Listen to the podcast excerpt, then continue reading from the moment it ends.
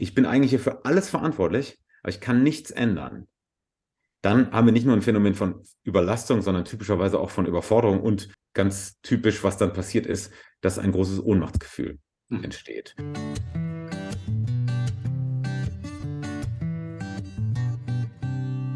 Lieber Julian Zurek, ich freue mich, dass du heute bei unserem Perspektivwechsel-Podcast dabei bist und begrüße dich ganz herzlich zu diesem trüben Novembertag.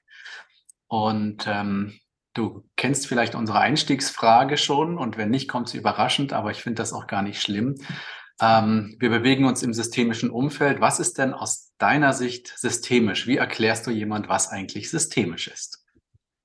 Ja, guten Tag erstmal. Ähm, mein Name ist Julian Zurek, freut mich sehr. Und ähm, wie erkläre ich jemandem, was systemisch ist? Also die einfachste und direkteste Art und Weise, das zu erklären, ist für mich eigentlich die meisten kennen sowas wie McKinsey oder äh, PricewaterhouseCoopers. Mhm. Und dann hm. sage ich, so ist es nicht. Also wir kommen nicht mit so einem fertigen Konzept, was wir gemacht haben, reichen das dem Kunden rüber und der Kunde legt es im besten Fall auf den Schreibtisch, im schlechtesten vielleicht in die Schublade und holt es nie wieder raus. Ähm, so ist es nicht. Das wäre meine schnellste Erklärung. Ähm, was, was machen wir, wenn wir systemisch arbeiten oder was mache ich, wenn ich systemisch arbeite? Das wäre jetzt die bisschen längere Erklärung. Ich versuche mit dem Kunden erstmal zu arbeiten, das System des Kundens kennenzulernen, zu durchschauen werde ich das nie, aber äh, ein Gefühl dafür zu kriegen, wie sieht dessen Welt aus, wie sieht die Welt aus seiner Perspektive aus. Hm. Und ähm, was für mich immer noch ganz wichtig ist, ist, dass ich nicht so ja, darauf achte, wer, äh, wer macht hier genau was, wer ist hier genau ähm, in welchem, ich sag mal, an was schuld oder für was zuständig, verantwortlich, sondern eher wirklich so den Blick weit habe, äh, wenn ich arbeite. Und mich ja auch so von sowas wie In Intuition und ähm, meinem Bauchgefühl inspirieren lasse, davon, was so ein System jetzt braucht oder auch nicht braucht. Mhm. Ja, vielleicht auch mal, was jetzt der einzelne Mensch in so einem System braucht, äh, das mag auch schon so sein, aber eben so einen weiten Blick auf mehrere Teile und weniger so ein mechanistischen Blick auf ein Einzelnes. Das war jetzt keine besonders äh, lexikalische Definition, aber vielleicht war das auch nicht Nein, gefordert. Aber bei so einer Definition lernt man ja auch immer ein bisschen den Menschen äh, dahinter kennen. Nicht? Ähm, mhm. Und wenn du sagst, du gehst dann eher auf, mit so einem Weitwinkel auf eine Organisation los, ähm, das ist ja, glaube ich, auch genau die Zusammenhänge versuchen zu sehen, Muster zu erkennen, eher auf die Beziehungen zu achten und nicht auf das, was Einzelne tun, um eben nicht sich auf einzelne Menschen und Protagonisten einzuschießen, sondern tatsächlich so ein bisschen das Gefüge und das, das größere Ganze in den Blick zu nehmen. Nicht? Ja. Und das ist ja manchmal auch unsere Chance als Organisationsentwickler, dass wir das von außen kommend dass uns das manchmal auch ein bisschen leichter fällt als jemand, der mittendrin halt in all diesen Bezügen schon, schon ist. Ja. Ja.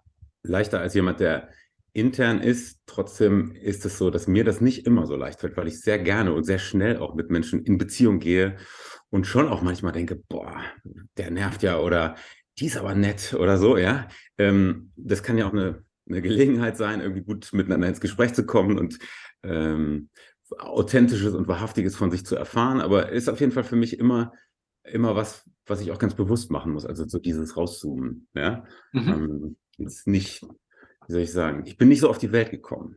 Mhm. Dafür sind ja auch Ausbildung und Weiterbildung da, um sich da mit sich selbst auch auseinanderzusetzen und zu schauen, wie spielt da die Persönlichkeit halt auch mit rein, mhm. wenn wir ähm, eben in so einem hochkomplexen Job dann halt auch tätig sind. Vielleicht bevor wir uns so um, um die ähm, Inhalte kümmern oder ein bisschen da den Fokus drauf legen, du wirst ja im diesjährigen äh, Peer Group Symposium äh, den Keynote-Vortrag für uns ähm, halten. Ähm, vielleicht nochmal den Blick äh, auf dich als Mensch, äh, mhm. Profession. Was sollten wir denn von dir wissen, um dir dann gut folgen zu können? Ja, was gibt's da? Also, ihr solltet wissen, dass ich äh, so als Berater, als Trainer und als Moderator unterwegs bin. Das sind so die drei Rollen, ähm, immer in wechselnden Kontexten, aber die fassen es ganz gut zusammen, glaube ich. Und dass ich zwei, ich sag mal, Ausbildungshintergründe habe, ähm, die mm, mir sehr weiterhelfen. Das eine ist der systemische Hintergrund vom ISB, also Institut für systemische Beratung.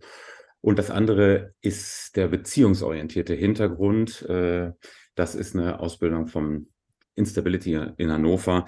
Da bin ich sozusagen Relational Coach, so nennt sich das. Also da wo man nochmal besonders auf äh, die eigene Beziehungsgestaltung mit anderen schaut und das zum Thema macht und darüber zum Beispiel was lernt oder Veränderungen ermöglicht. So, und das sind so die beiden äh, Grundansätze, die ich sehr, sehr internalisiert habe und die ich tagtäglich so benutze in ganz unterschiedlichen Kundenwelten, würde ich sagen, ja, von Non-Profit bis Bank, äh, von Behörde oder Ministerium bis Start-up, da ist alles dabei. Und das ist vielleicht auch was, was mich ausmacht. Also insofern solltet ihr das wissen. Das würde mich komplett wahnsinnig machen, wenn ich mich auf eine Branche beschränken würde, weil ich dafür viel zu schnell, ja, doch von dem gelangweilt bin, was, was ich so immer wieder vor, mich vor mir habe. Also wenn sich Dinge wiederholen, dann so ein, zweimal, vielleicht dreimal dürfen die sich wiederholen und dann merke ich so eine innere Unruhe und dann muss ich was Neues ausprobieren oder jedenfalls was Zusätzliches. Das hat auch so seine Fallstricke, aber so ist es jedenfalls und deshalb finde ich das gut, dass die Branchen so, so divers sind, würde ich sagen. Und das soll auch so bleiben.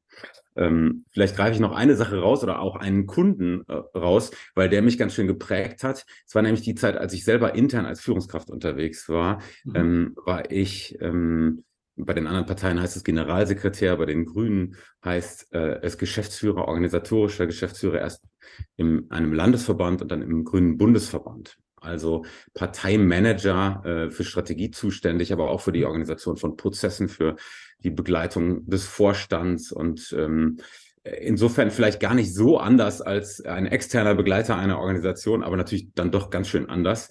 Äh, das Wichtigste daran für mich als Lernerfahrung war tatsächlich das Führen von, ja, am Ende ähm, 60, 70 Personen in der Bundesgeschäftsstelle. Und da habe ich eben viel daraus gelernt. Und da merke ich auch, dass das hilft mir immer wieder, mit Führungskräften auf Augenhöhe in Kontakt zu kommen. Mhm weil ich das weiß und weil die das von mir wissen. Sie, die beiden Fak Faktoren ja. helfen dabei sehr. Ähm, und das ist natürlich auch noch ein, ähm, ja, immer, immer noch ein, mittlerweile ein Kunde von mir, diese Grüne Partei und äh, auch nicht ohne Grund, weil wir reden ja später noch über Werte. Ähm, das ist sozusagen so eine Stimme im politischen Raum, von der ich mir wünschen würde, dass sie noch lauter und noch deutlicher spricht. So, mhm. Insofern unterstütze ich das gern. Ja, spannend. Mhm. Und ähm, hast gesagt, was du so gelernt hast aus dieser Zeit als, als Interner und als Führungskraft und wie dir das jetzt ähm, zugutekommt. Mhm. Mich persönlich interessiert, wie ist dir denn dieser Rollenwechsel von intern nach extern ähm, geglückt? Weil gerade äh, wenn so das Herz dranhängt an der mhm. Sache und vielleicht ist das auch schon der Einstieg in unser Thema, was Werte angeht. Also äh, eine Werteorientierung ist ja eben gerade nicht ähm, kühl und distanziert, äh, sondern da, da, ja, da schlägt ja dann das Herz äh, für etwas. Wie, wie war denn das ähm, bei diesem Übergang? Weil das ist ja normal, ich, ich war ja selber auch äh, zehn Jahre intern in einem Großkonzern und habe dann schon gemerkt, so dieses nach außen gehen, äh, sich plötzlich als Externer äh, positionieren müssen, ohne so eine kleine Visitenkarte, auf der ein großer Name draufsteht, den jeder kennt, wo man gleich sagt, gut, Teil der Familie oder Zugehörigkeit, nicht, ohne so eine kleine Karte, mit die einem alle möglichen Türen öffnet. Ähm, das war schon äh, ein spannender Prozess und hat auch eine Weile gedauert. Wir sagen, hier stehe ich mit dem, was ich mitbringe. Und ich stehe für das, was, was meine Überzeugung ist und was ich an Kompetenz mitbringe. Und natürlich habe ich ein paar Kollegen, aber eben meistens ist man ja dann doch erstmal alleine beim, äh, beim Kunden. Und ähm, das hat eine Weile gedauert. Äh, wie hast du diesen, diesen Prozess erlebt? Vielleicht sogar besonders, wenn du dann auch noch bei deinem alten internen äh, Arbeitgeber äh, als Externer plötzlich auf, auftrittst. Ja, also dazu vielleicht drei Sachen. Die, äh, die eine ist, das war nicht so leicht, finde ich. Also genauso wie du das beschrieben hast, so die eigene Positionierung, das ist was, was man ja vorher nicht so machen muss. Vor allem steht da nicht so ganz groß der eigene Name und ganz groß irgendwie die, irgendwelche Fotos von einem selbst oder so. Also da musste ich mich schon manchmal so ein bisschen schütteln, dass das funktioniert. Ähm, und da habe ich auch zum Beispiel selber Beratung in Anspruch genommen, dann Gründungscoaching gemacht. Und es war total gut und ähm, es hat mir geholfen, das zu sortieren und habe viel so hin und her ähm, gefeedback mit ähm, Vertrauten. Das, das hat mir am meisten da geholfen. Ähm, und dann hat das mit, ja, wie gesagt, abschütteln müssen, gut, gut geklappt. Ähm, vor allem, was es mir leicht gemacht hat, und das wäre der zweite Punkt, ist, dass ich so ein schon ja recht hohes Autonomiebedürfnis habe. Das war vorher schon so. So apropos Werte, ja. Und insofern war das schon so ein bisschen so eine Befreiung. Also ich wollte eigentlich immer, seit ich wusste, dass man Chefs haben kann, habe ich immer gedacht, ich hätte lieber keinen. Ja. Äh, und da habe ich irgendwie gedacht, ja, jetzt, jetzt ist es so, jetzt macht das Beste draus. Also das hat mich total gefreut und mir ein großes, großes Gefühl von Freiheit, auch von Verantwortung dafür, dass das irgendwie klappt, was ich hier vorhabe gegeben. Aber ich meine, wir sind hier in einem größten Industriestaat äh, der Welt und so. Ich, ich hatte immer das Gefühl, dass wir ganz gut abgesichert sind, also meine Familie und ich. Wenn irgendwas schiefgehen sollte, hatte deshalb nie so große Sorge und habe diese Autonomie erstmal genossen. Und der dritte Punkt, ja, du hast recht, also so als Externer mit einem Unternehmen oder einer Organisation arbeiten, wo man vorher intern war, wo man vielleicht sogar mal in einer Führungsrolle war, das war am Anfang nicht so leicht und deshalb habe ich es am Anfang auch nur sehr mhm. ausgewählt, in wirklich ganz kleinen Formaten ähm, gemacht. Und so die größeren Prozesse, das kam jetzt erst so in den letzten Jahren, wo ich, ich sag mal, genug Distanz hatte, um dann eben auch wieder richtig wirksam sein zu können. Ja. Und ähm, da bin ich froh, dass ich das so langsam angegangen bin und nicht irgendwie eigentlich drin geblieben bin und nur so pseudomäßig nach draußen gegangen bin. Das soll ja auch schon mal vorgekommen sein, äh, dass das Menschen ja. machen. So war es bei mir nicht und da bin ich froh drum.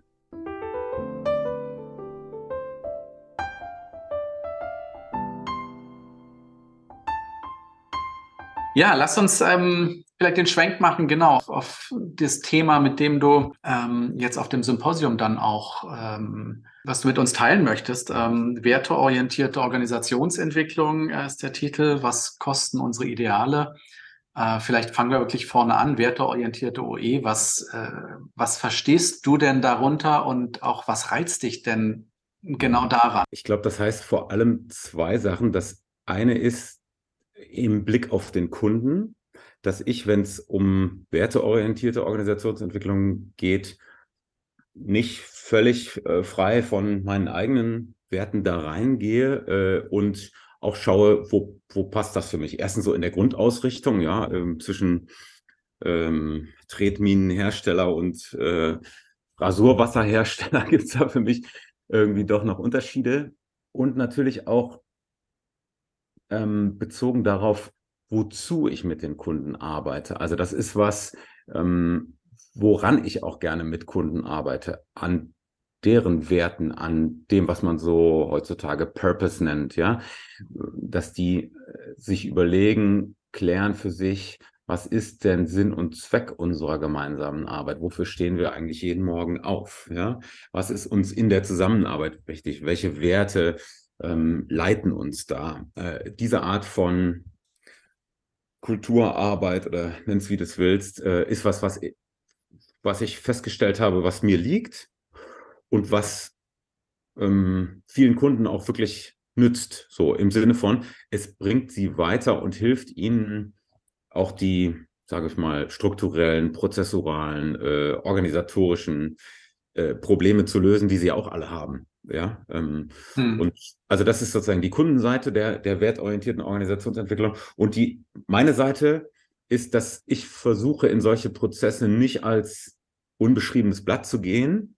Würde mir wahrscheinlich eh nicht gelingen, aber ich versuche das ganz äh, bewusst, sondern als jemand, der selber eine Meinung hat und der selber manchmal zweifelt und bei manchen Dingen sehr fest auf, auf Grund steht und auf, bei anderen Dingen eher so ähm, das Wasser bis zum Hals und denkt so, wo ist denn hier der Grund? Und weiß ich auch nicht, wie ich das einschätze. Und so als ganze Person da aufzutauchen mit Dingen, die mir wichtig sind und bei denen ich dann vielleicht auch leichter kritisch werde oder angegriffen reagiere oder so. Ja, kann ja sein. Ne, wenn es ans Eingemachte geht und an die eigenen Herzensthemen, dass das okay ist und dass das äh, was ist, äh, womit die dann umgehen müssen und können auch, ja, und womit ich auch umgehen kann und das dann im Zweifel auch versuche transparent zu machen, dass, dass hier irgendwas ist, was mich jetzt irritiert, weil, ja, ich habe das Gefühl, das rührt jetzt irgendwie an eine meiner grundlegenden Überzeugungen. Oder ähm, wenn ich so das Gefühl kriege, ach, ich fühle mich jetzt hier gerade so, weiß ich nicht, ja, hatte ich mal bei ein, einem, in einem Prozess mit einem Kunden, dass ich dachte, mir wird es hier gerade irgendwie eng. Ja, die wollten eigentlich so Vereinbarungen treffen, möglichst viel so festzurren und das war auch grundsätzlich eine gute Idee, ja. Und ich habe mich aber schon ja selber so ein bisschen eingeengt gefühlt und da war, ich sage mal, wahrscheinlich so ein Wert wie Autonomie oder sowas äh, bedroht, obwohl ich ja gar nicht von diesen Vereinbarungen getroffen gewesen wäre. Ich habe das aber, ich sage mal, zur Verfügung gestellt, dieses, äh, dieses enge Gefühl. Und ich will sagen, ja, irgendwie schon eine mittlere Revolution ausgelöst in dem Moment, weil da offensichtlich deutlich mehr Leute waren, die dieses, diese Vereinbarungen, die ich jetzt auf rationaler Ebene eigentlich für mhm. normale strukturelle Vereinbarungen gehalten hätte, als absolutes Korsett erlebt haben. Mhm. Und ja, das hat zu, das hat erst zu äh, interessanten, zu, ich sag mal, zu Chaos geführt äh, an dem Tag und im Nachgang aber zu deutlich weniger und deutlich klareren Vereinbarungen, mhm. als ursprünglich so auf dem Zettel war bei dem Kunden. Das war jetzt nur so ein Beispiel, ne, wie, wie ich damit arbeiten würde. Aber da, das war sozusagen eine Art, wo ich gemerkt habe, da ist bei mir ein Wert berührt. Mhm. Und ich stelle das mal zur Verfügung und gucke mal, was damit passiert, wenn ich das zur Verfügung stelle. Das heißt, so die Kunden, die mit dir arbeiten, ähm, ist nicht nur darum, dass, dass sie selber an ihren Werten arbeiten wollen, sondern dass ihnen auch klar sein muss oder du ihnen auch vermittelst, dass du halt auch nicht wertfrei kommst und nicht mit anything goes. Und man könnte ja aus dem Konstruktivismus, ich finde, das ist auch immer wieder eine Frage, die ich mir als äh, als systemischer Berater ja stelle, ähm, ist der Konstruktivismus, der ja versucht, jede Perspektive aus sich heraus zu verstehen nicht? und der so Haltung hat wie das Verhalten macht immer aus irgendeiner Perspektive, meistens aus der, der sich so verhält, auch Sinn oder ist vielleicht sogar nicht, die Lösungsorientierten gehen noch ein bisschen weiter. Es ist die beste demjenigen zur Verfügung stehende Lösung. Das fordert ja jemand, der einen eigenen moralischen oder auch einen werteorientierten Kompass hat, ja durchaus stark heraus auch. Ähm, merkst du, kommst du da manchmal mit einem systemischer Dogma, sage ich mal, auch ähm, an, an, die Grenzen oder ist das was, was dich, äh, also ne, wo du sozusagen gefordert bist? Äh, wie weit bin ich jetzt noch systemisch und wie weit bringe ich mich jetzt einfach als Mensch mit Haut und Haar und wie gesagt, als ganze Person war dein Ausdruck ein? Ähm, steht das manchmal auch im Widerspruch oder kriegst du das immer gut balanciert? Ja, natürlich, ich kriege das immer gut balanciert. nee, äh, tatsächlich ähm, ist das auf jeden Fall was, was mich oft beschäftigt, äh, mhm. weil ich diese, ich sag mal, den konstruktivistischen Ansatz ähm, für absolut hilfreich und total nahbar, niedrigschwellig und, und, und, und pragmatisch und funktional erlebe mhm. und deshalb auch immer wieder einbringe, ja, gerade was sozusagen Perspektiven angeht auf die Welt, ist das ähm, oft ein Augenöffner für Leute. Perspektivwechsel heißt das ja gerade hier, was wir machen. Und das ist, da, da liegt schon manchmal die halbe Miete für, mhm. für Veränderung. Ähm, und klar, äh, ich reibe mich aber auch daran, weil ich das, ich sag mal, ich habe Philosophie studiert äh, ah, Master okay. in Philosophie abgelegt. Ähm, so das, was man so radikalen Konstruktivismus nennt, wenn es wirklich erkenntnistheoretisch wird, das wird so in philosophischen Kreisen eher so ein bisschen belacht, weil das, ich sage mal, natürlich sich in Selbstwidersprüche verwickelt. Ja, wir wissen nichts, außer dass der Konstruktivismus wahr ist. Das wissen wir aber ganz fest. Ja, ähm, das wäre so so eine Art Selbstwiderspruch, der da leicht entsteht. Also daran reibe ich mich schon, ähm, auch weil das so wie du richtig gesagt hast, nicht immer ganz glatt geht oder glatt einhergeht mit so einem Ansatz, ich bringe mich so selbst so als ganze Person ein, weil man ja natürlich, ich sag mal so die, jedenfalls meine Vorstellung so von der reinen systemischen Lehre, dass man so am Rand des Systems und dann immer mal so rein sneakt und guckt und dann einen großen, weiten Blick behält und aber nie da so reinfällt natürlich und aber auch nie ganz draußen ist. Und das hat ja schon so eine Art äh, irreale Neutralität in sich eingebaut, die, und die ist einfach, ja, eben irreal, glaube ich. Die gelingt mir jedenfalls nicht so leicht. Ähm, und dann ist meine Lösung dazu meistens, dass ich das transparent mache, wenn es mir nicht gelingt. Also wenn, wenn diese Art Neutralität mhm. nicht gelingt. Und ganz oft gelingt das vielleicht auch und dann ist es auch gut.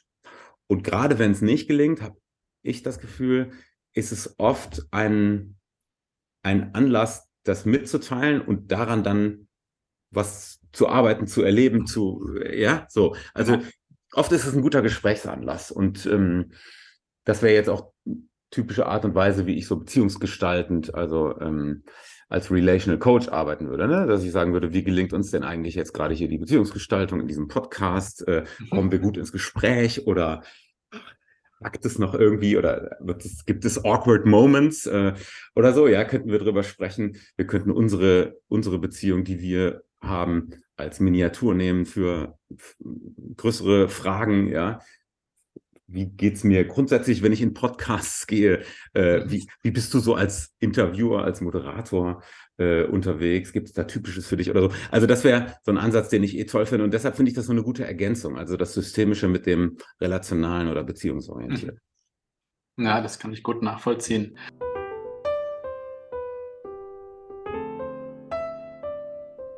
wenn wir das Wertethema oder den, vielleicht auch den zweiten Teil von deinem, von deinem Keynote noch, da kommen ja Ideale vor. Und jetzt Ideale sind ja vielleicht, ja, und da bist du der, der philosophisch Gebildete wahrscheinlich mehr, aber das ist ja wahrscheinlich so die, noch die, die Überhöhung des Werts eigentlich, nicht? Also so der, das Nonplusultra, nicht? Äh, nicht nur etwas, wogegen ich strebe, sondern ähm, was eigentlich auch vielleicht sogar erreichbar ist. Und jetzt äh, mag ich die Frage aber dann doch erstmal umdrehen. Also wann, wann hast du denn in deiner Beratungspraxis das letzte Mal ein Ideal verraten? Gibt, hast du da ein Beispiel für? Ja, fällt mir bestimmt was ein. Also genau, Ideale.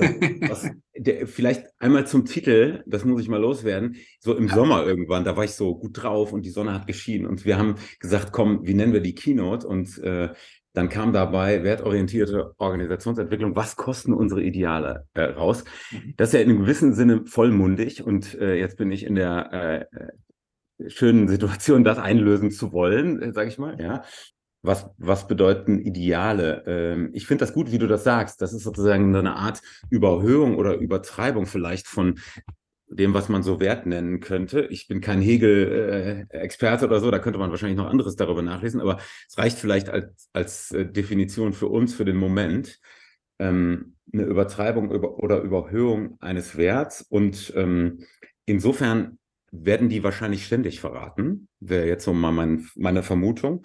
Und wie soll ich sagen, also ich mache das natürlich auch oder mir passiert das natürlich auch. Ich überlege jetzt mal, ob ich, ob ich ein gutes Beispiel habe aus, aus der letzten Zeit. Ähm, also ich kann ja mal so ein paar Phänomene beschreiben, die mir so untergekommen sind in den letzten mhm. Jahren, die mich überhaupt dazu gebracht haben, darüber nachzudenken. Und dann ist da sicher auch ein Beispiel dabei, wo mir das passiert ist. Ähm, das, das eine ist, dass ich so dieses in der Vorbereitung für diesen Podcast, als wir uns eben unterhalten haben, hast du gesagt, du keine Sorge, ey, das ist hier total, wir machen das wohlwollend und wir machen das ressourcenorientiert. Ja, so darf ich dich zitieren. Ne? Und das stimmt ja auch, merke ich ja jetzt gerade. so, also das ist super. Genau, das, das wäre jetzt so, zum Beispiel zwei, zwei Werte. Ne? Also so, so eine wertschätzende Grundhaltung, ähm, Menschlichkeit oder wie auch immer man das äh, nennen will. Und ich habe so gemerkt in den, in den letzten Monaten, dass das Werte sind, die in den offiziellen Kulturen der Organisationen, mit denen ich arbeite, absolut aufgegangen sind. Ja, und das ist nicht nur bei den Grünen so oder bei anderen Non-Profits, das ist bei Banken so, das ist in Behörden so, so von Wertschätzung, von Lösungsorientierung reden eigentlich alle ähm, mittlerweile.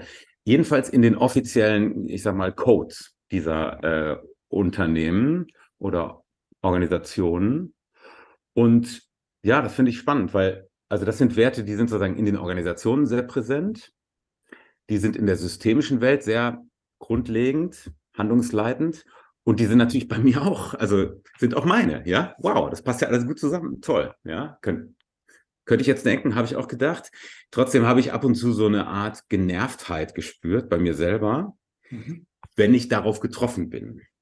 Und äh, ich sag mal, die offensichtlichen Fälle sind ja, man trifft darauf, dass das ähm, irgendwo steht, aber niemand sich dran hält. Ne? Also das ist ja, das mag ja schon mal vorkommen, ähm, dass so Werte irgendwo ausgeschrieben sind, an der Wand hängen, aber nicht gelebt werden. So. Und ich habe aber noch andere Sachen festgestellt, die mich genervt haben. Eine Sache ist, je, ähm, je stärker auf diese Werte wie, sag mal, Wertschätzung, Lösungsorientierung ähm, gepocht wird in den offiziellen äh, Aushängen in Organisationen, desto eher passiert schon mal, dass so ganz zentrale Funktionen nicht funktionieren, also nicht das tun, was sie eigentlich sollen. Und das ist mir tatsächlich ziemlich häufig aufgefallen, so in, bis in ganz basale Prozesse hinein. Ich mache mal ein Beispiel und dann, dann mhm, kommen auch gleich Beispiele, äh, ähm, wo ich vielleicht meine eigenen Ideale nicht ganz ähm, halten konnte. Ja, ich habe mir mal so ein paar Beispiele äh, zusammengesucht und das eine ist wirklich so ein so eine äh, Organisation, ein großer Non-Profit-Verband, äh, bei dem es häufiger vorkam, dass wir, ähm, wenn wir so in den Workshop starten wollten, gemeinsam mit dem Vorstand erstmal Stühle geschleppt haben, weil der Raum, in dem wir da arbeiten wollten, ähm, nicht das hergab, was wir brauchten, um miteinander zu arbeiten. Und manchmal war auch kein Kaffee da. Dann kam das vor, dass äh, wir so gemeinsam noch einen Kaffee gekocht haben. Ähm, schöne, schöne Team, äh, Teambuilding-Aufgabe eigentlich. Ähm, genau. Wenn es mehrmals vorkommt, dann fragt man irgendwie mal nach, ne? Wer ist denn da eigentlich für zuständig, das zu machen und wer beauftragt das, dass das gemacht wird? Ja, Stuhlkreis aufstellen oder Kaffee kochen oder so. Ne? Und was kommt raus? Ja, es gibt erstens so mehrere Zuständigkeiten und zweitens ähm, geht es dann natürlich auch ums Thema Delegation. Ich habe dann eine Person gefunden, die gesagt hat, ja, ja, ich habe das, ich habe das eigentlich beauftragt, aber das irgendwie komisch, aber es ist nicht gekommen. Also es war kein Kaffee da, ne? Hast du ja gemerkt. Ne? Ich habe gesagt, wie hast du denn das gemacht? Ne? Mach mal vor. So. Und die hat mir das sehr überzeugend vorgemacht. Ich, ich kann das ja mal nachmachen. Ne? Also die, Beauftragung war so ungefähr so, ne? Ähm, du, äh, sag mal, jetzt wo ich dich gerade sehe, ne, ich weiß, du bist total landunter, aber also falls du es schaffst, das wäre total super, wenn du dann noch so ein paar Stühle äh, aufstellen könntest in den Raum. Also am besten so für morgen, weil da ist so ein, wir haben da so einen Workshop. Ja, so war ungefähr die Beauftragung. Mhm. Und das geschah aus einer total wertschätzenden Haltung heraus. Mhm. Und ich hatte erstmal selber so ganz viel Verständnis dafür, weil ich finde das ja toll, wenn Leute nett miteinander sind. Ja? Aber irgendwie habe ich gedacht, nee, das, äh, das kann es ja nicht sein. ja? Äh, ja, wenn dann keine Stühle da sind, ist irgendwie blöd. Also vielleicht gibt es auch ein zu viel oder ein, äh, eine Art, das zu tun, die uns, die, die uns behindert. Ne? Ähm, das Zweite, was mir so aufgefallen ist, ist das, was man vielleicht so Ressourcenorientierung nennen könnte. Das hast du ja selber als Stichwort gesagt. So machen wir das hier äh, in diesem Interview im, im Podcast. Und da ähm, finde ich, gibt es einige Organisationsentwicklungsprozesse, die ich auch selber begleite, die sehr ressourcenorientiert funktionieren. Und das ist auch gut. Also das ist richtig. Ja, und das funktioniert auch gut. Mhm. Ähm, ich sage mal als Beispiel äh, Appreciative Inquiry als, als Ansatz. Ja, da geht es ständig darum, was, was ist sozusagen das Beste, ähm, was wir mitnehmen können in die Zukunft. Ja, ähm, was haben wir davon, wenn wir alle in, in die goldene Zukunft reiten? Ähm, und ich glaube, das ist einfach nicht die ganze Wahrheit. Ja, jetzt äh, daran merkst du schon, so, so ein richtiger Konstruktivist kann ich nicht sein, ja, wenn ich über Wahrheit rede. Meistens ist nicht, wird nicht alles besser und nicht für alle. Ähm, und das ist mir in meiner Arbeit als Organisationsentwickler immer mal wieder aufgestoßen, dass es mir selber passiert ist, dass ich dachte, ey, machst du den Leuten gerade hier was vor oder ist das wirklich, wird es alles wirklich so toll, ja, wie mhm. du und auch deine Auftraggeber das vielleicht sehen und erzählen? Ich glaube, das stimmt einfach meistens nicht, dass alles besser wird. Es gibt immer jemanden, der ähm, vielleicht ein Privileg verliert oder für den was schlechter wird. Und ich denke, da ist es einfach unsere Aufgabe als Organisationsentwickler, ähm, ja, das klar zu benennen und auch dafür Raum zu schaffen für das, was dadurch entsteht. Ja, das kann Ärger sein, das kann Traurigkeit sein. Ähm, und das ist, das ist mir bestimmt auch schon passiert, dass ich dafür nicht genug Raum geschaffen habe. So. Und jetzt noch ein drittes und vielleicht vorerst letztes Beispiel. Das wäre so mein, mein Pragmatismus versus mein Ideal der Wirksamkeit. Mhm. Ja, also du hast ja gefragt, wann hast du mal ein Ideal verraten, ja? Genau. Frage übrigens. Ähm, das passiert bestimmt öfter, weil ich jemand bin, der, also ich, ich, ich will, dass es besser wird und ich will eine gute Lösung haben. Und deshalb ist das schon öfter passiert, dass ich ähm, auf eine schnelle Lösung gesetzt habe, zum Beispiel, weil ich selber diesen Wunsch hatte oder weil es dann so eine Art Kundendruck, Erwartung gab, wo es eigentlich besser gewesen wäre, auszuhalten, mhm. dass es, ja, manchmal müssen die Probleme ja erst größer werden, bevor sie kleiner werden können. Und das ist was, das finde ich nicht so leicht auszuhalten, ja. Dieses, einfach weil ich so eine Art sehr pragmatischen Zugang habe, oft. Ja. Mhm. Ähm, der nützt auch oft was. Ähm, und das, ich finde, das ist auch ein Wert, ja, dass man irgendwie die Dinge nicht zu kompliziert macht. Aber du hast ja gefragt, wo ich mal einen Wert äh, sozusagen nicht ganz so eingelöst habe, wie ich ihn einlösen konnte. Dann mal typische Situation, irgendeine Team, Teamentwicklung und da gibt es so den, den Wunsch, da jetzt noch ein paar Vereinbarungen festzuhalten, ja. Und ähm, dann liegt mir das total nahe, das noch das auch noch schnell zu machen. Ja, schön, Flipchart voll, dann steht da Vereinbarung, dann kommt das irgendwie aufs, auch in die Dokumentation und dann zack, habe ich meine Arbeit gemacht, ja, und äh, es ist gut gewesen und ich, es war ein Erfolg und Stempel drauf oder so, ja. Das ist ja toll. Und da gibt es immer mal wieder Situationen, wo ich nachher oder vielleicht auch in der Situation, ist natürlich noch besser, wenn mir das da schon auffällt, denke, warte mal, vielleicht ist das zu schnell, ja. Aber das hat natürlich einen Preis. Also wir reden ja über die, was kosten unsere mhm. Ideale. Und der Preis ist, ich muss das aushalten, dass Menschen zum Beispiel Zuschreibungen ähm, tätigen, ja, und sagen, boah, der Julian, ist ja ein schlechter Berater, ja, wir hatten gar keine aufgeschriebene Vereinbarung. Genau. Ja, das kann ja wohl nicht wahr sein. Oder ich muss das aushalten, dass dieses Problem erstmal größer wird und äh, alles desolat, ja, und nicht so ein schönes ach geil, wir haben es alles gelöst, ja. Was ich ja, also ist für mich ja auch ein schöneres Gefühl. Ne? Also das sind zum Beispiel Kosten, mhm. die ich ähm, gerne bezahle, äh, aber noch lieber spreche ich das an und mache an dem Punkt einen Stopp mhm. und sage, wartet mal, vielleicht sind wir hier auch zu schnell. Ne? Und das ist was, da bemühe ich mich aktiv drum, dieses Ideal zum Beispiel der Wirksamkeit nicht zu verraten, weil ich weiß, dass es einfach, ja, manchmal sinnvoll und wirksamer ist, ähm, ein Problem auszuhalten, als in eine schnelle Lösung zu gehen. Sorry, lange Antwort. Mhm. Nein, nein, das ist super spannend, dir zuzuhören. Also kommen ja ganz viele Bilder vor.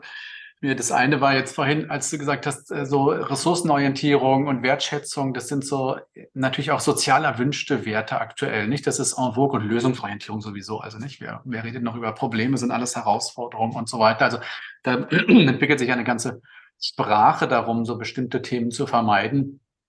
Und dann hast du aber gesagt, na, die Intervention ist aber eigentlich, wir als Berater soll das klar benennen, nicht? Und da steckt ja dann eigentlich schon der komplementäre oder zusätzliche Wert drin, eigentlich Klarheit, nicht? Klarheit, dass das nicht aufgrund von Wertschätzung man deshalb nicht unklar werden muss.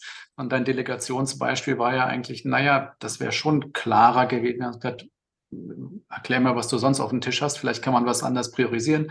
Und morgen brauche ich diese Stühle da und du bist dafür verantwortlich.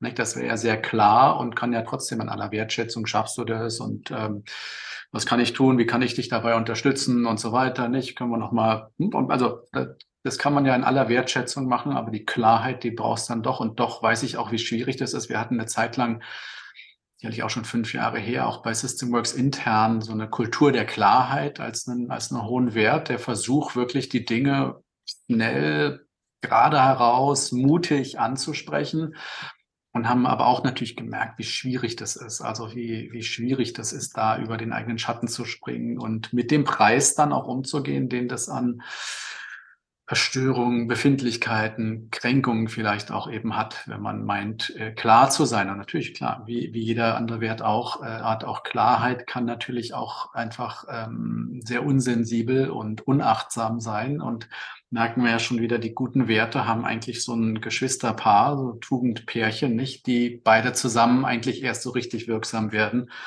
Ähm, und manchmal verlieren wir diesen zweiten aus dem Blick und schon sind wir wieder in diesem ganzen Balance. Das macht es natürlich auch wieder viel komplexer.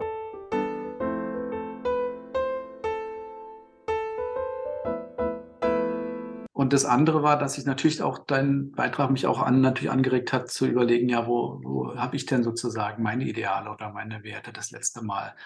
Ähm, und da habe ich so gemerkt, ich habe so einen Wert, eigentlich Transparenz ist es wahrscheinlich nicht. Also möglichst viel eigentlich auf der Vorderbühne zu machen. Also ich mache praktisch nie Einzelinterviews ähm, im Vorfeld zu irgendwelchen Workshops, weil ich immer denke, da kriege ich in Zweiergesprächen Dinge gesagt, die ich dann hinterher doch nicht verwerten kann, weil es zählt eigentlich eh nur das, was dann in Gemeinschaft wieder gesagt wird. Nicht? Sonst habe ich halt ein Wissen, was ich habe, aber nicht verwerten kann. Und Menschen sind viel offener. Und wenn ich dann frage, ja, sagen Sie das dann auch im Workshop nochmal? Ja, ja, auf jeden Fall. Aber hm, im Workshop sieht es dann eben doch ein bisschen anders aus. Also versuche ich dann eher in kleinen Gruppen wenigstens die Auftragsklärung zu machen, dass da so eine Teil äh, Realitätsbezüge da sind. Also, aber jetzt war ich in den letzten Wochen auf einem äh, größeren Workshop, wo ich halt auch in den Pausen jede Pause genutzt habe, auf der Hinterbühne Einzelakteure zu beatmen, zu beeinflussen, bewusst zu ermutigen, auf andere zuzugehen, und so wirklich äh, auf der Hinterbühne wirklich versucht habe äh, zu bewegen und Dinge, Dinge zu bewegen im Kleinen, statt das alles auf der großen Transparenz, auf der großen Bühne zu machen, was mir eigentlich am liebsten wäre. Aber das, äh, das wusste ich, wenn ich da auf der großen Bühne Dinge anspreche, dann fühlen sich die Falschen angesprochen und Einzelne konnte ich dann aber nicht, das wäre wieder bloßstellen und so weiter. Nicht? Also so, dann steckt man da mittendrin in diesem Dilemma. Also das war mir so eingefallen, wo mein hehrer Wert, ideal will ich gar nicht sagen, aber das transparent und offen zu spielen und mit der ganzen Gruppe umzugehen, im Alltag auch nicht immer einlösbar ist. Kann ich gut nachvollziehen. Also das ja. geht mir sicher auch manchmal so. Ähm, mir fällt noch ein, was, was zum Thema Klarheit, weil für mich ist ja so eine der zentralen Spannungsfelder in Organisationen im Moment so die Polarität, ich sag mal, zwischen zentraler Steuerung und dezentraler Selbstorganisation, nenn's wie du willst. Ne? Aber das ist so, was, da merke ich in, in den letzten Monaten begleite ich äh, zum Beispiel, ich glaube, fast genauso viele Organisationen äh, auf dem Weg hin zu weniger Selbstorganisation wie andere Organisationen auf dem Weg hin zu mehr Selbstorganisation. Ja? Mhm. Ähm, ist mir erstmal so aufgefallen. Ja, ich nenne das jetzt erstmal so ein als Symptom. Ähm, und ich habe überlegt, was steckt in diesem Wertethema eigentlich so drin? Äh, und so wie du das gerade schon gesagt hast, gibt es so eine Art Kompetenz, die, wenn wir sie entwickeln, glaube ich, auf, auf allen Graden dieser, Pol dieser Polarität uns weiterhilft. Also der Polarität zwischen zentraler Steuerung und Selbstorganisation. Und ähm, du hast das ja eben schon so klar benannt. Aus meiner Sicht ist es so ein Wert wie Klarheit und eine Fähigkeit und eine Kompetenz wie eine, eine, eine innere und eine äußere Klarheit. Da hängt aber noch ein bisschen was dran und ähm, da denke ich jedenfalls so gerade drüber nach und glaube, dass ich da auch in der Keynote ein bisschen was zu sagen werde. Mhm. Unter anderem interessiert mich, was sind denn eigentlich so Methoden oder Tools, die wir haben, um sowas wie innere und äußere Klarheit herzustellen oder zu entwickeln oder zu vergrößern. Ne? Mhm. Und zwar sowohl auf der persönlichen Ebene, im Coaching, für uns selbst, als auch für Teams und Organisationen. Ne? Und das ist sowas, was ich, wo ich drüber nachdenke und was ich gerne auf der Keynote einlösen würde, ähm, äh, da, da ein paar Tools zu haben. Und ich glaube, es gibt welche, es gibt gute, die wir haben, um diese Klarheit herzustellen. Und äh, du sagst es ja selber, ne? die Klarheit ist ein, das ist was, was man selber auch übertreiben kann. Ja? Und dann, aua, äh, ist es kränkend für den anderen oder fühlt sich doof an oder äh, geht Richtung unsensibel oder wie auch immer, ähm, problemorientiert. Auch das kann sein. Dieser Wert, Klarheit, da, da finde ich es einfach so spannend, dass der im Moment, glaube ich, auf so vielen Ebenen, in so vielen Milieus ein bisschen unterentwickelt ist. Ich, ich hatte so, also, und das ist eben auch das, was das Ganze für die systemische Welt wieder interessant macht, finde ich. Also, so wie ich das Systemische äh, kenne und kennengelernt habe, ist es ja was, was so in den, du weißt es besser, ne? aber in den 60er, 70er Jahren, glaube ich, ähm, entstanden ist. Und ach, da gibt es so einige echt schlaue Typen. Meistens sind es tatsächlich Typen in Deutschland jedenfalls, ja. Und dieses Thema äh, wirklich vorangetrieben haben. Und das, das war so eine Art Marsch durch die Institutionen, ja. Und vielleicht insofern vergleichbar sogar mit meinem ehemaligen Arbeitgeber, den Grünen, die sind durchgekommen. Und mhm. es gibt eine Art Hegemonie für diese sehr ähm, wohlwollende und, und, und lösungsorientierte, wertschätzende Weltsicht. Und das ist auch, also das ist angenehm und das ist auch gut, ja. Das macht ja vieles äh, auch sehr nett. Ne? Ähm, und da gibt es so ein paar, paar Dinge, an denen sich das zeigt. Ich sag mal, äh, gewaltfreie Kommunikation ist was, was einfach gerade sehr viele Menschen für sich üben, lernen, entwickeln wollen. Und ähm, da finde ich es einfach spannend, mal zu gucken, kann, kann man das auch übertreiben? Und bei der gewaltfreien äh, Kommunikation erlebe ich das, dass man das kann. ja, sage ich mal. Ich äh, gebe mal ein Beispiel ähm, aus einem Buch über systemisches Coaching in Schulen. Ist mir untergekommen die Empfehlung, wenn man es mit einem faulen Schüler zu tun habe, dann solle man doch bitte im Elterngespräch nicht sagen, der sei faul, sondern sagen, der kann noch nicht beginnen. Mhm. Ja, so, das ist so eine Art, Dinge auch zu verklären oder zu beschönigen. Da ist es, glaube ich, da äh, fällt man sozusagen von der anderen Seite vom Pferd. Ne? Mhm. Ähm, und dagegen zu steuern mit sowas wie so einem Wert und so einer Kompetenz wie Klarheit nach innen und nach außen, das finde ich total spannend. Und ich glaube, da liegt ein Hebel für in der gesamten Polarität der, für, für das, was Organisationen gerade so beschäftigt, ja, also zwischen zentraler Steuerung und, ähm, und Selbstorganisation, weil dieser, diese Kompetenz etwas ist, was ich sowohl brauche, wenn ich was zentral steuere, als auch, wenn ich mich komplett selbst in, in, in Selbstorganisation übe, weil das ja was ist, das muss nicht nur von der Führungskraft kommen. Ja, ähm, das ist ja was, das von allen Ebenen eingefordert werden kann. Ne? Also von oben, ja, eine klare Delegation. Ne? Nicht, wäre mega super, wenn du eventuell Kaffee machen könntest, sondern wir brauchen Kaffee bis 9 Uhr. Punkt. Ne? Ähm, aber das ist natürlich auch was, was auch von unten eingefordert werden muss. Ja? Da ist nicht die Verantwortung nur in der Führungsebene und nur in der zentralen Steuerung. Ja? Wenn mir jemand einen unklaren Auftrag gibt, ist es meine Aufgabe, das zu klären oder deine Klärung einzufordern. Und wenn ich, und das ist jetzt die dritte Position, von außen ähm, auf Systeme schaue und äh, als Externer äh, dabei bin, was moderiere, wie auch immer, und ich merke, da ist was, da wird was beschönigt, da etwas, ist etwas unklar, da wird etwas nicht klar genug ausgesprochen, dann ist es meine, deine, unsere Aufgabe, das anzusprechen, zu benennen und zu sagen, was denn hier eigentlich der Auftrag? Ja? Mhm. Sag's mal noch klarer. Also das ist was, das ist auf allen Ebenen gefordert und es hilft, glaube ich, sowohl äh, auf der einen Seite der Polarität als auch auf der anderen, als auch vielleicht sogar in der Mitte. So. Und deshalb finde ich, da liegt so viel, ja, da liegt viel Entwicklungs- und Veränderungspotenzial für Organisationen, aber eben auch für uns als systemische Beraterinnen und Berater. Und das wäre was, was ich auch bei der Keynote gerne ähm, auch mal mit den Leuten, die da so sind, äh, besprechen wollen würde. Was, was ist denn das? Was sind wir als systemische Berater da immer klar genug? Wie, wie gestalten wir eigentlich unsere Rolle? Geschieht uns das vielleicht auch mal, dass wir ähm, äh, es an Klarheit vermissen lassen und dadurch zum Beispiel weniger wirksam sind?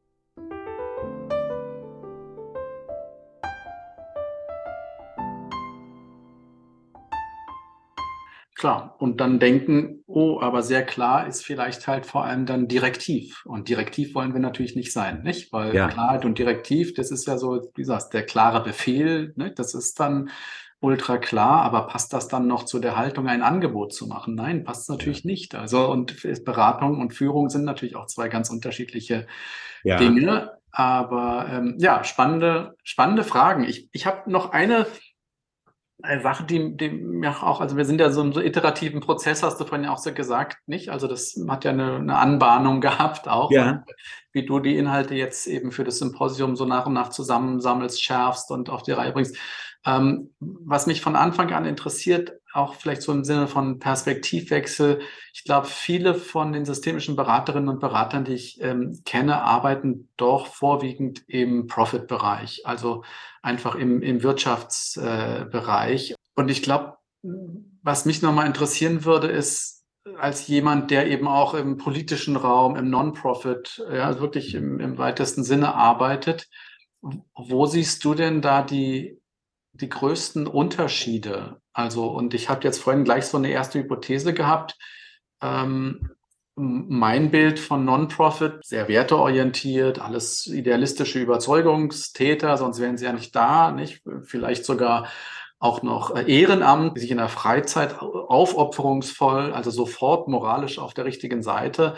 Also sind das dann auch die ähm, Organisationen, wo du tendenziell eher beraten würdest zu mehr Zentralität, weil die natürlich ich sag mal, jeder einzelne Ehrenamtliche ist ja sozusagen sehr autonom und maximal selbstgesteuert. Er schließt sich der Idee an und versucht seinen Beitrag zu liefern. Und da sind ja so klare Ansagen, vor allem wenn sie direktiv und im Befehlston kommen, ja eher verpönt, nehme ich mal an. Das würde ja so ein bisschen den Culture Clash bedeuten. Aber das war so vorhin eine Verbindung und du musst sie nicht unbedingt auflösen, aber das waren so Gedanken, die mir gekommen sind. Aber mich würde interessieren, wo siehst du denn die größten ähm, Unterschiede in diesem Non-Profit-Bereich ähm, vielleicht von einer, von einer Kultur und wie, und wie könnte man das jemandem erklären, der vielleicht primär in, äh, in profitorientierten Organisationen arbeitet? Was macht es da schwierig, auch vielleicht in, in die Beratung reinzugehen?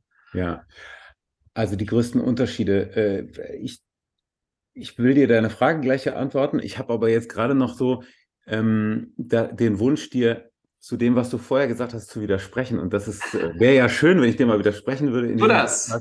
Insofern mache ich das erstmal. Du hast ja gesagt, dass das mit dem Direktiv, äh, ja, das ist ja dann nicht mehr so ein richtiges Angebot, ähm, was wir formulieren. Und das sehe ich nicht unbedingt so. Also ich arbeite sehr viel äh, zum Beispiel mit äh, dem, was man so als Methode Soziokratie nennt, ja, also ähm, soziokratische Entscheidungsfindung, offene Wahl etc. Und ähm, da ist es ja so, dass irgendwann ein Vorschlag gemacht wird. Und dieser Vorschlag, das ist ein Angebot, zu dem man einen bestimmten Widerstand haben kann oder eben nicht. Ne? Mm, und dennoch ist dieser Vorschlag ein wirklicher Machteingriff. Ähm, das ist so. Und das ist auch immer ein besonderer Moment, wenn ich den mache als Externer, wenn den eine Führungskraft macht oder wenn dann irgendjemand aus so einem Kreis in einem Workshop, in einer Entscheidungsrunde, wie auch immer macht. Ähm, das ist immer ein besonderer Moment, weil sich da jemand vorwagt und so in meinem Sinne Führung zeigt oder Autorität zeigt. Das ist insofern nicht direktiv. Ja. Es ist aber ein Hervorwagen und damit eine Klarheit, die man sonst oft nicht so hat. Und es ist ein, ja, ein, der Versuch, Einfluss zu nehmen, mhm. ähm, der schiefgehen kann und der deshalb auch riskant ist. Und das ist was, das kann ich als Berater wunderbar tun, wage mich aber damit so ein bisschen aus der Deckung, verliere manchmal auch die gewisse Neutralität und sage, na, ich habe jetzt hier verschiedene Vorschläge im Raum gehört, wir haben jetzt hier eine Meinungsrunde gemacht und noch eine. Jetzt mache jetzt mach ich mal einen. Und Achtung, der kann irgendwie aus eurer Sicht blöd sein. Ja? Und dann habt ihr die Möglichkeit dazu, äh, einen Widerstand zu formulieren oder einen Einwand zu formulieren. Und ähm, aus meiner Sicht ist das genau der Punkt, den wir mehr brauchen, dass sich jemand hervorwagt und Autorität zeigt äh, oder versucht, sie zu entwickeln und damit ähm, echte Reaktionen zu ermöglichen und zum Beispiel sowas wie über einen Widerstand zu einer schnellen Entscheidungsfindung zu kommen. Und das ist was, das Führungskräfte können und das kann jeder Einzelne in einem Team und das können wir als externe Beraterinnen und Berater auch. Und äh, ich, ähm, ich weiß nicht, ob dir das aufgefallen ist. Es will ja eigentlich niemand autoritär sein, aber Autorität hätten alle gerne. Ne? Und ich glaube, da ist so ein gewisser blinder Fleck und der betrifft nicht nur Organisationen aller Art, sondern der betrifft auch uns als systemische Beraterin. Ja? Das ist ein Punkt, an dem wir uns, glaube ich, noch ehrlicher machen können, ähm, wenn wir Autorität wollen, zum Beispiel die Autorität, einen Vorschlag zu machen, zu dem sich eine Gruppe unterschiedlich verhalten kann und über den dann wie auch immer entschieden wird. Wenn wir diese Autorität wollen, mhm. dann müssen wir das in einem gewissen Sinne autoritär machen. Das klingt in unseren Ohren so, und das ist vielleicht eine ganz gute Überleitung zur Antwort auf deine Frage. Ah, Moment, Moment, Moment, da will ich jetzt nochmal, weil ja, die, geh rein, geh rein. diese Unterschiedsbildung, die finde ich jetzt spannend ja, zwischen Autorität ja. und autoritär. Ja. Ähm, in, in meinem Verständnis wäre Autorität das, was ich verliehen bekomme. Also die Macht, die ich verliehen bekomme von den anderen, so als soziales Konstrukt. Mhm. Und autoritär, wenn ich es jetzt mal versuche, so ein bisschen zu mhm. definieren, ist ja eigentlich eher eine Art und Weise, wie ich mich vielleicht verhalte, aber wäre ja mehr so, die Macht einzufordern. Ah, ja. Also so ein bisschen, äh, also sozusagen oder sich zu nehmen, ja, statt sie gegeben zu ja. bekommen. Also das, wenn ich es mal so in der Unterschiedsbildung bin, und dann beißt sich es natürlich ein bisschen. Aber ähm, wie hast du es dann gemeint äh, ja. mit dem Autoritären? Was, was ja, also autoritär ist in dem Fall jetzt natürlich nicht gemeint, das, was so offiziell verliehene, wie sagt man, formelle Autorität. Ja, oder Hoheitsmacht oder sowas. Ja, sondern, sondern genau äh, das Gegenteil, nämlich informelle Autorität. Also das, was in, in jedem Team vorhanden ist, wo aber keiner sagen kann, guck mal, das steht auch auf meiner Visitenkarte. Also bei manchen steht es drauf, bei manchen äh, steht es nicht drauf. Und äh, das ist ja auch unsere Aufgabe, das rauszufinden, finde ich. Wo liegt die und wo kann die noch entwickelt werden, wie auch immer. Ja, also das ist gemeint informelle Autorität. Und das ist auch das, was es braucht, um solche Vorschläge zu machen und sich aus der Deckung zu wagen. Mhm. Und manchmal gibt es das in einem Team gar nicht oder zu wenig. Dann ist es gut, Einzelne zu ermutigen, das auszubauen. Aber ganz ohne geht's nicht. Und das, das finde ich das Tolle daran. Das kann jeder und jede in so einem Team bringen. Und ich oder du, wir können als Externe da auch Vorbilder sein und das selber auch bringen, diese Autorität äh, zu wagen und ja, ich sage jetzt mal ganz blöd, einen Vorschlag zu machen. Vielleicht ist ein Vorschlag ein bisschen mehr als ein Angebot, ja. Mhm. Hast recht, ne? Du hast ja eben gesagt, das ist doch kein Angebot mehr. Ja, okay. Stimmt. Es ist etwas mehr als ein Angebot. Es ist ein, ein nach vorne gewandtes Angebot, äh, was man aber ablehnen kann. Und das ist was, was, glaube ich, in Organisationen viel mehr gelernt und geübt werden sollte. Der Systemiker würde sagen, darf, ja, das üben. Ja, ich sage sollte, mhm. weil ich glaube, dass das ähm, sehr viel, ja, sehr viel ausmacht und sehr viel, sehr viel schneller sehr viel schneller macht und gleichzeitig auch mehr Leute eigentlich mitnimmt. Was habe ich gerade gehört? Äh, in einer äh, Organisation, die sich verständigt haben auf den, auf den Spruch, unclear is unkind. Mhm. Unclear is unkind. Ja? ja. Das, wenn ich nicht bereit bin, jemandem zu sagen, es ist deine Aufgabe, Kaffee zu kochen, koch bitte bis 9 Uhr Kaffee. Dann ist das auf eine gewisse Art beißt sich das wieder in den Schwanz, weil das ist keine großartig wertschätzende Haltung jemandem gegenüber, dessen Aufgabe es nur einmal ist, Kaffee zu kochen. Ja, das wäre vielleicht gut, das auch klar zu benennen und dann ist es auch für die Leute meistens völlig in Ordnung. So jedenfalls meine Erfahrung. Mhm. Also informelle Autorität war gemeint und äh, gut, dass du nachgefragt hast. Äh, so macht es vielleicht mehr Sinn, oder? Ja, ja, so kann ich es ja. so nehmen. Genau. Gut. Gut, pass auf, dann mache ich die Überleitung, äh, die ja. eben schon so angeklungen ist zu, zu, deiner, ähm, zu deiner Frage, was ist denn so der Unterschied aus meiner Sicht zwischen Non-Profit und Unternehmenswelt im Moment?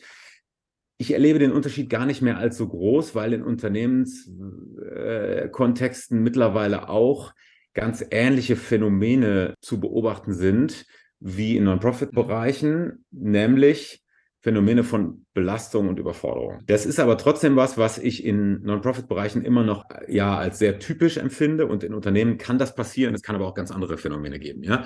Und auch ich will natürlich auch nicht alle Non-Profits über einen Kamm scheren, aber mhm. das ist schon was. Also, wenn irgendjemand, äh, der uns jetzt zuhört, denkt, ach ja, ich würde gerne mehr mit Non-Profits arbeiten, seid bereit dafür, dass euch ab und zu jemand mal gegenübertritt, der sich darüber beklagt, dass es alles zu viel ist. Das wird passieren. Ja. Und das hat natürlich diverse Gründe. Da wir, ähm, kann man sich schnell überlegen. Ja, du hast einen angesprochen. Die Leute sind Idealisten. Ja, apropos Ideale. Die arbeiten da aus einem bestimmten Grund und ähm, deshalb reißen sie sich natürlich auch vielleicht ein bisschen mehr in den Arsch auf als äh, in anderen Kontexten. Das kann sein. Das ist die nette Begründung und da ist bestimmt auch was dran. Und dann gibt es aber natürlich auch so den, den Grund, dass Menschen, die sich für ihre Ideale engagieren und da gleichzeitig auch vielleicht für bezahlt werden, ähm, ein gewisses Anspruchsdenken entwickeln im Sinne von, jetzt rette ich hier schon die Welt, warum werde ich so noch so schlecht bezahlt dafür? Ja, so, also und daraus kann natürlich schon so eine Art klagende äh, Haltung entstehen. Das wäre noch so ein zweiter Unterschied. Und äh, ein dritter ist vielleicht tatsächlich wieder mit einem Wert verknüpft, nämlich mit dem Wert Solidarität. Das ist wirklich was, was ich sehr, sehr häufig beobachte in Non-Profit-Organisationen, äh, dass Menschen unglaublich solidarisch miteinander sind äh, und sich unterstützen, wo sie nur können, gegenseitig, auch die Führungsebene, egal, wenn es schief geht, auch wenn die Leute wirklich Fehler machen, da, da die Leute hauen sich aus der, äh, hauen sich nicht in die Pfanne, sondern aus der Misere raus, sagt man, glaube ich. Mhm. Ähm, und das ist einerseits, also da haben wir wieder so eine, so eine, so eine, so eine Abwägung, ne? Solidarität. Das ist ja was Tolles. Und wenn das übertrieben passiert und gepaart ist mit so einer, ich sage mal, leichten Schwäche beim Wort Nein, ja, also wenn das was, ist, was äh, Menschen nicht so gut über die Lippen geht, das Nein sagen und das Abgrenzen, dann führt das natürlich zu Überlastungssymptomen. Und dann ist es natürlich, gibt es natürlich solche Symptome wie es arbeiten Menschen, obwohl sie krank sind. Äh, es haben Menschen hunderte von Überstunden angehäuft. Und das soll alles in Unternehmen auch schon vorgekommen sein. Aber in Non-Profits ist es tatsächlich was, was ähm, häufig vorkommt. Ich glaube, ein Phänomen, was damit im Zusammenhang steht, ist, dass in Non-Profits, weil alle so idealistisch oder die meisten so idealistisch sind, die da arbeiten, eben auch eine große Verantwortung für die Sache fühlen. Mhm. Und dadurch insgesamt ein großes Verantwortungsgefühl herrscht und aufgrund, jetzt sind wir wieder bei der Klarheit, aufgrund von, ich sag mal, weniger klaren ähm, Delegationen oder weniger klaren Zuständigkeiten äh, oder, oder, oder auch weniger klaren Macht, äh, Machtpositionen es passieren kann, dass es so eine Art Missverhältnis gibt zwischen Verantwortungsgefühl und dem Gefühl, welchen Einfluss habe ich hier eigentlich? Mhm. Und wenn das gepaart ist, ja, ich bin eigentlich hier für alles verantwortlich, aber ich kann nichts ändern, dann haben wir nicht nur ein Phänomen von Überlastung, sondern typischerweise auch von Überforderung und ganz, ganz typisch, was dann passiert ist, dass ein großes Ohnmachtsgefühl mhm. entsteht. Und das ist was, das kommt mir auch in Unternehmen unter, aber das ist tatsächlich leider was, was in Non-Profits häufig anzutreffen ist. Mhm. Und wo auch, also da gibt es nicht die eine Sache, die man als Organisation, die gibt es eh nie, ne? Du weißt das genauso gut wie ich äh, oder besser, aber es gibt nicht, es gibt kein Patentrezept dafür, mhm. äh, sondern das ist ein, äh, war bis jetzt immer ein langer Weg. Danke für die ähm, Insights sozusagen an der Stelle. Ähm, ich hatte jetzt auch so beim Zuhören noch ein bisschen überlegt und ähm, was tun wir auf der Profit-Seite aktuell nicht? Ähm, wir helfen den Menschen äh, zu diesen starken äh, Sinnorientierungen durch Purpose-Arbeit, hast du ja vorhin selber auch gesagt, nicht? Also dass eben 10% Wachstum ist halt noch keine Strategie, die jetzt äh, allein jemand äh, so für sinnvoll erachtet, sondern da muss schon ein bisschen mehr Kommunikation passieren, Rahmung, Auseinandersetzung, Einkleidung, warum machen wir das? Und das Zweite, das ich natürlich auch kenne, ähm, ich glaube so in den Non-Profit oder noch mehr, und ich gehe jetzt mal noch einen Schritt weiter in diese Ehrenamtlichkeit, glaube ich, reingehend, ähm, wo natürlich Freiwilligkeit ein hohes Gut ist, neben der Solidarität. Und das ist ja was, was wir im Rahmen von Selbstorganisation und so äh, immer mehr auch, äh, lass die Menschen auch selber entscheiden ich glaube, vielleicht sind wir da auch dabei, dass sich die äh, Welten tatsächlich angleichen und vieles von dem, was du an jetzt an, an Symptomatik auch erzählt hast, von was man im Non-Profit-Bereich findet, bin ich ganz sicher, dass da ganz viele Zuhörerinnen und Zuhörer auch denken, ja, aber das ist doch bei mir genauso, nicht? Aber dann ist es eben vielleicht nicht nur ein Aspekt, sondern das, ähm, das, das, die Paarung oder das Zusammenkommen von den Aspekten, die du äh, genannt hast.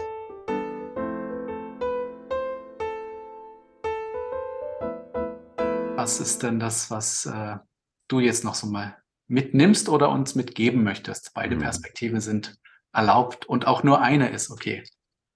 Ja, sehr gut. Äh, Perspektivwechsel. Also die eine Sache, die mir gut gefällt oder gut gefallen hat, ist so, die, dass wir immer mal wieder Perspektivwechsel gewagt haben. Ne? Also mhm. so dieses, ah, ich verstehe dich, äh, erst falsch und dann richtig oder so, oder dann widerspreche ich dir und dann sagst du, äh, warte mal, aber wie ist denn das gemeint? Also, ne, das war sozusagen ein echtes Gespräch, ja. Das ist ja schon auf die halbe Miete, finde ich. Ähm, das finde ich gut. Ähm, das hat mir Spaß gemacht und ähm, ich würde gerne auch nochmal einmal die Perspektive wechseln, weil ich ja äh, jetzt gerade, also denke, vielleicht bin ich auch einer, der alles schlecht macht und der sagt, es ist alles so blöd und ihr, wir müssen hier als systemische Berater noch alles anders machen und mehr Klarheit und so. Ähm, so will ich ja auch gar nicht sein und deshalb würde ich gerne schließen mit was, was mir Hoffnung macht. Nämlich, ich glaube tatsächlich, dass wir als systemische Beraterinnen und Berater extrem gut geeignet dafür sind, so das ganze ja, eben System in den Blick zu nehmen und deshalb zum Beispiel auch geeignet dafür sind, mit ähm, Systemen kritisch umzugehen. Mhm. Ja, ähm, und ich glaube, das ist sozusagen einer der vielleicht auch noch interessanten Punkte, die ich so sehe, äh, wie, wie marktgängig ist so die systemische Beratung. Ja, also in einem gewissen Sinn passt es ja ziemlich gut in das System, was wir so Kapitalismus nennen und dann das ist ja ein System, was nicht nur ähm, gute, gute Auswirkungen hat und auch in der Kritik steht. Und da würde ich mir wünschen, und das ist was, was ich gerne mit, da wo ich mit dran arbeiten will, dass wir als systemische Beraterinnen und Berater da sozusagen noch mehr Widerstandsfähigkeit lernen und ich glaube, die Kompetenz dazu haben wir, weil wir eben dieses, diesen Systemblick haben und ähm, welche Art von Widerstand jetzt, jetzt auch ist, den wir den wir, mit dem wir arbeiten wollen. Ja, das kann einer in uns selbst sein, weil wir merken, irgendwie äh, regt sich da was in mir oder so, ja, in Prozessen. Ähm, dann will ich alle ermutigen, damit zu arbeiten und das nicht äh, so vorbeiziehen zu lassen. Ob das, keine Ahnung, Systemwiderstand ist und irgendwelche Leute schmeißen Kartoffelsuppe auf irgendwelche äh, teuren Kunstwerke. Ähm, wie gehen wir eigentlich damit um? Und betrifft das unsere eigenen Werte auch? Ja, Thema ähm, Klimawandel, vielleicht auch so die Frage nach Widerstand in äh, Entscheidungsprozessen, ja, also Beispiel Soziokratie. Also da gibt es so viele Möglichkeiten, unsere Kompetenz als systemische Beraterinnen und Berater in Anschlag zu bringen, um Fortschritt im, im Sinne der richtigen, guten Werte, für die wir vielleicht stehen, äh, zu erzielen. Da würde ich uns ermutigen wollen, das immer mal wieder zu tun. Und ich glaube, wir sind dazu jedenfalls in der Lage. Ja, vielen Dank für diese ermutigenden Worte nochmal zum Abschluss. Unsere Kompetenzen für die Werte, die uns wichtig sind und vielleicht sogar nicht nur uns persönlich, sondern uns allen wichtig sind, auch wirklich äh, in die Waagschale zu werfen und nutzbar zu machen. Lieber Julian, ganz herzlichen Dank für das Gespräch und ich freue mich sehr, dich dann am 14.01.23 in München bei dem Peer Group Symposium wiederzusehen und bin gespannt, ähm, wie du jetzt aus der heutigen Schleife wieder was mitnimmst, äh, um deinen Vortragsgedanken zu kondensieren. Alles Gute bis dahin. Tschüss. Danke dir. Ciao.